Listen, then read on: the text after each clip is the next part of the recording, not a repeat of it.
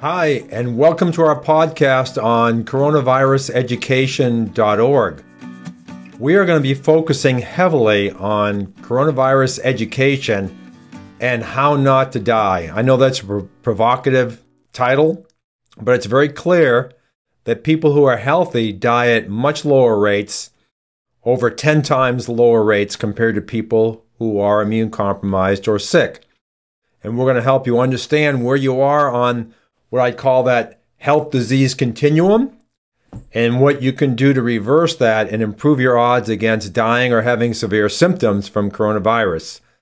So I'm Dr. Tom Lewis from MIT Harvard School of Public Health, medical scientist, and Dr. Michael Carter, MD, and a doctor of functional medicine will be joining me along with other people as part of this podcast series. So today I just want to cover some basic topics on how to lower your risk of dying or having severe symptoms from COVID 19. What's the CDC approach? What are your risks that are known and easily measured? What is Harvard Medical School doing for measurement? What are your risks that are unknown? And this is really important, and I'll dive into that a little bit later, and that'll be a major topic of conversation during our podcast. And what can you do to lower your risks once they have been determined, whether they're unknown or known? And of course, we'll help you determine those unknown risks. So, what's the CDC approach? It's really have you been exposed so you don't spread the disease?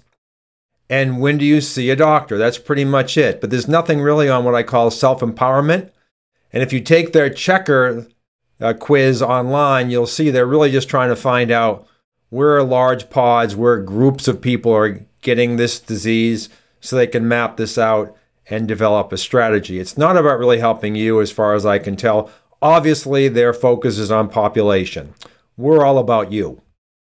So, what are your risks known in terms of the coronavirus and COVID 19, the disease? So, this is from the CDC. People who are at higher risk for severe illness and dying. And it's pretty clear that immune compromised people with pre existing conditions, we're going to be focusing on immunocompromised because that's more difficult for you to ascertain where you are. Obviously, you have, if you're on a cancer treatment, they mention that. But a lot of people are like pre diabetics. You're not diabetic. Are you at high risk? Do you even know if you're pre diabetic or not? These are the kinds of issues that we're going to be bringing up on coronaviruseducation.org. So here's the chart what you can do to improve your odds against coronavirus. And this is a chart based on mortality, dying. So you can see pre existing cardiovascular disease, 10.5%. No health conditions, 0.9%. That means you go to, you can increase your risk of dying by 1200% just by having cardiovascular disease as opposed to no health conditions. And a vaccine and a treatment may not be your cure because the current flu shot is only 58% effective, whereas this improving your health status is over 90% effective. So, what is Harvard Medical School doing for measurement for people with COVID 19? Let's look at this. This is the Harvard Medical School Mass General Hospital guidance for COVID 19 treatment. And what they want to do is risk stratify who is more likely to advance and advance quickly versus who is probably going to leave the hospital.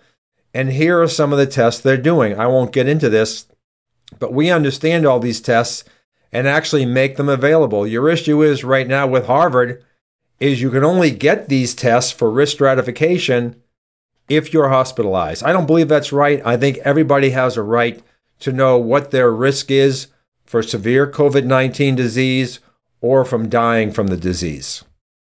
So, what are your risks unknown? This is a really important topic that we'll be covering in great detail.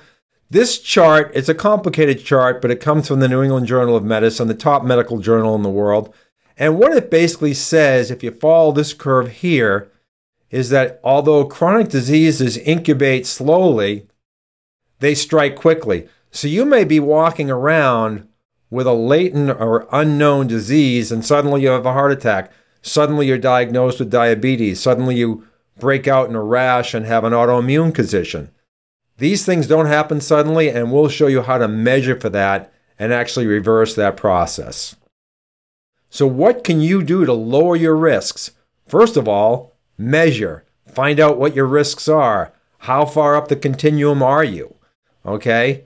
So we can risk stratify anyone and provide solutions to reduce your risk. Whereas at Harvard, they are risk stratifying only those who go to the hospital with COVID 19. Here's a chart of one of our lab tests that we do, and it's just a partial chart, but you can see we're doing many of the things that are in the Harvard thing the Harvard testing, the metabolic panel, the C reactive protein, the sedimentation rate, the clotting factors, so uh, white blood cell counts, lymphocyte values. So we're looking at these things that Harvard considers important in risk stratification. And here's a before and after for an Indiana manufacturing company, an individual, where we reduce their metabolic risk. We reduced their C reactive protein. We reduced their white blood cell counts. We reduced their lymphocytes we reduced these markers that Harvard consider, considers very important to stratify your risk and determine who is more likely to have severe COVID 19 conditions or symptoms or disease compared to those who probably are going to do very well, have mild symptoms, and go home and be well.